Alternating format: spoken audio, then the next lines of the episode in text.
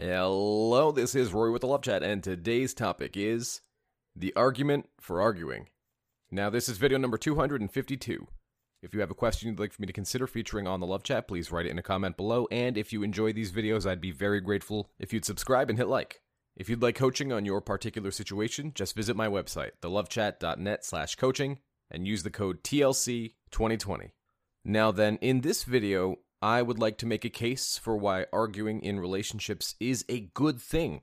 And when you argue, and you make sure that you're doing effective arguing, and we'll obviously cover that, it can actually help bring you guys together, even closer than you've ever been before.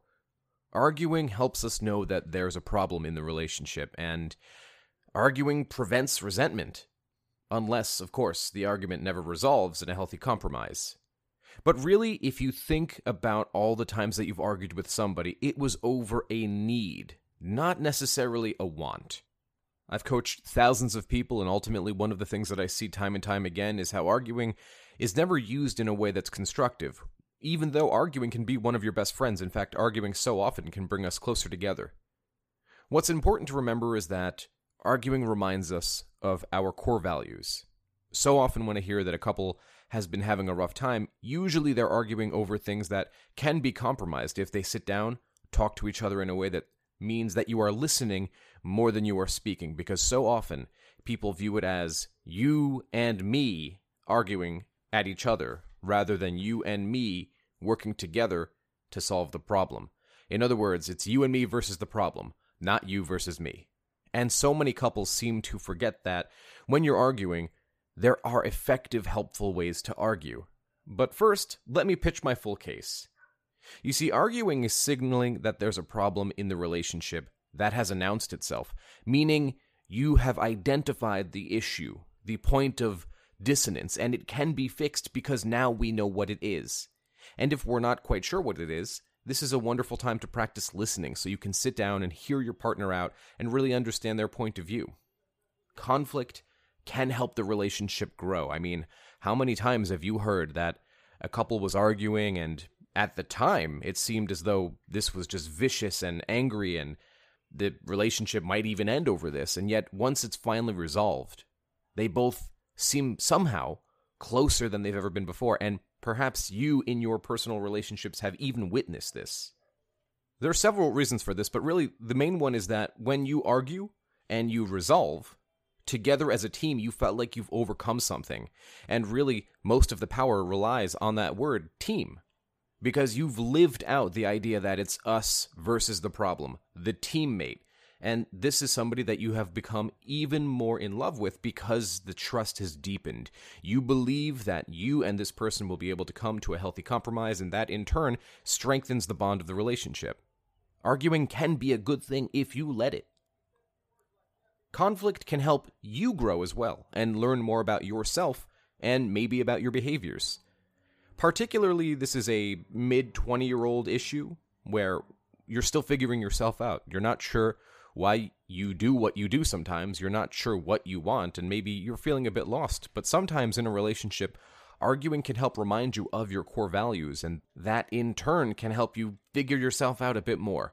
Why am I arguing? What's the end goal here? Do I really care or am I just being maybe a little bit of a contrarian? Because sometimes we run into that too. Sometimes, as hard as this is to believe, I know, trust me, I'm shocked, but sometimes we don't argue to resolve the problem. We argue simply because our ego's in the way and we don't want the other person to win. And I may have been guilty of this myself from time to time, but it's something that even I'm working on.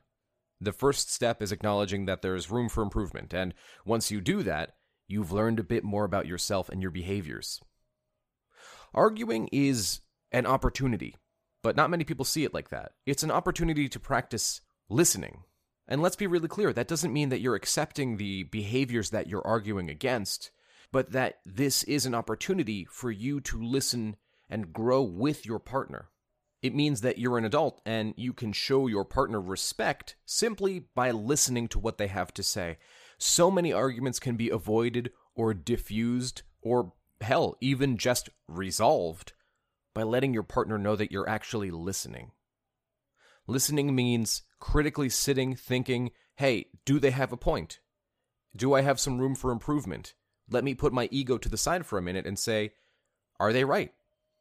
You know, do I agree? Have I noticed this in myself, but perhaps tucked it away because it was inconvenient for me to address? And if you do that, nine times out of ten, the relationship gets stronger than it's ever been because you did that.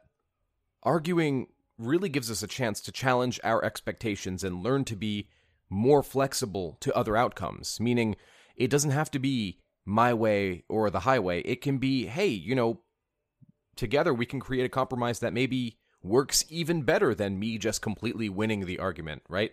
Or you completely winning the argument. Maybe together we can think of a third option, and that third option might work even better for both of us. It's an opportunity to grow with your partner, to trust, to maybe accept new ideas. Arguing gives you insight into your partner's point of view, and it gives them insight into your point of view. It helps you learn each other's motives. Arguing can be a wonderful thing if we let it be. And it reminds you, and this is probably the most important one, that your partner is not a thing. Your partner has feelings. They're not an object that's placed on earth simply to make you happy.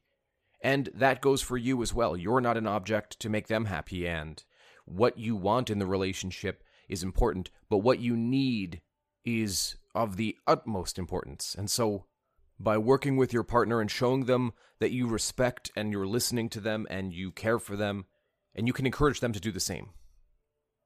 This is from Psychology Today, and the quote says While we may recognize that we are vulnerable, even if it's just to ourselves, it can be even more difficult to remember that our partner acts out of vulnerability too.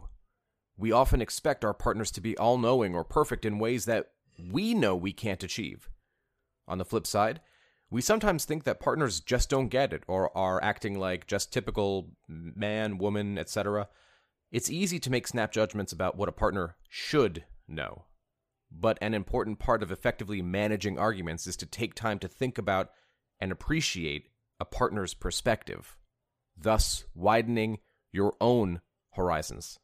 So that's all well and good, but how the hell do we argue more effectively, right? Because we can talk about why arguing is a good thing, but at the end of the day, it's a practical thing, meaning we need to have skills in place to become better at the doing of the arguing. You can know the theory and know why arguing is a good thing, why it helps you grow as a partner and strengthens your relationship, and everybody at the end of arguing feels better about each other, but how do you argue more effectively?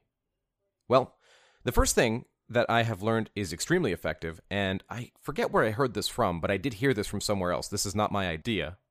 But to sit down right across from your partner, meaning you are within distance of each other, and you are close enough to hold each other's hands, which I highly recommend during an argument, hold the other person's hand.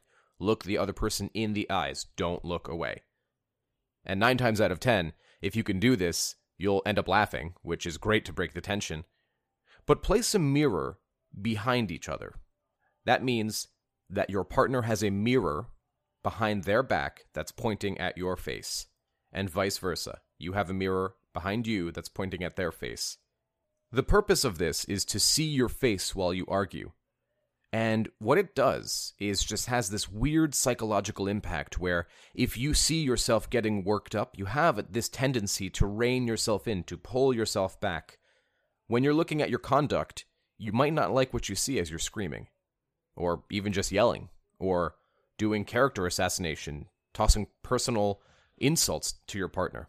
And while this is something that most of you don't do, a little help from a mirror, something so simple and easy, could be of huge success. Next on the list is recognize when it's time to argue. So if you're arguing before you fully understand what the point is, maybe you're not sure what's wrong, you just know that something's wrong, this might not be a good time to initiate an argument. And if your partner senses that something's off, you can tell them, look, I want to have a chat with you. Everything's okay. It's just something that's on my mind. I haven't fully figured out what it is yet. I'm still kind of working through what exactly is bugging me. And I will bring it to you in a respectful, calm way when it's time to discuss it. But it's not just yet. And it's nothing that you need to worry about. But it is a discussion that I would like to have. Because in that moment, you reassured your partner that you would like to talk, and yet it's nothing serious like a breakup. you have an issue and you're still working out what the issue is and you want the argument to be a productive argument and so you figure out what the problem is before you bring it to your partner.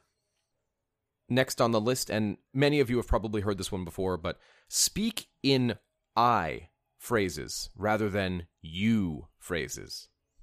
So to give an example, instead of saying you hurt me, say I'm hurt because one is blame and the other is communication. We don't want to walk into an argument making the other person feel like it's 100% their fault and they're the one to blame, because who's that going to help?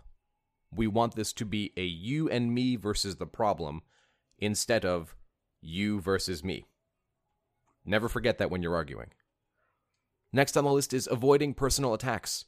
You shouldn't be making remarks about your partner. You shouldn't be calling them stupid or dumb or they never listen and, and this is just they're gaslighting you and they're narcissists. Those types of things aren't helpful and uh, not only that, but they're usually not true. Arguing is a 50-50 thing. Avoid personal attacks. And ultimately stop avoiding the argument. Because all that's going to do is to build up resentment, and arguing is really good at getting rid of resentment because we feel as though we're actually beginning to make progress in a direction. Resentment typically happens when we feel like we're directionless. It's just, here we are. Same thing every day. We're never addressing it. When we address it, it never gets solved. So don't avoid the argument. Argue thoughtfully. And I guess the last thing I have to say is never threaten punishment. Communicate boundaries. Sometimes I hear some unhealthy behaviors, and that has to do with threatening the relationship. If I don't get what I want, I'm going to leave, and then you're going to be alone. Well, that's not good because then you're scaring the other person into giving you what you want, and that is the quickest way towards resentment, which, again, we're trying to avoid. Instead, communicate a boundary. If I don't get what I need, I'm afraid it will affect my ability to be happy in this relationship long term. Please help me get what I need so we can continue having a happy, healthy relationship. It's as simple as that. You're communicating a need, and you're explaining why the need is important in a way that your partner understands and nine times out of ten, you'll get what you want. So I hope this has been helpful. I would certainly love to hear everybody's thoughts on this one, and that's all I had for today. If you found my video helpful, I'd be very, very grateful if you'd subscribe and hit like. Please leave a comment below and tell me what you thought of this video and what topics you'd like to see in the future. If you'd like extra videos every week, private live streams with me, and free giveaways of my best-selling book on Amazon, just visit my Patreon. Patreon.com slash The Love Chat. Until next time.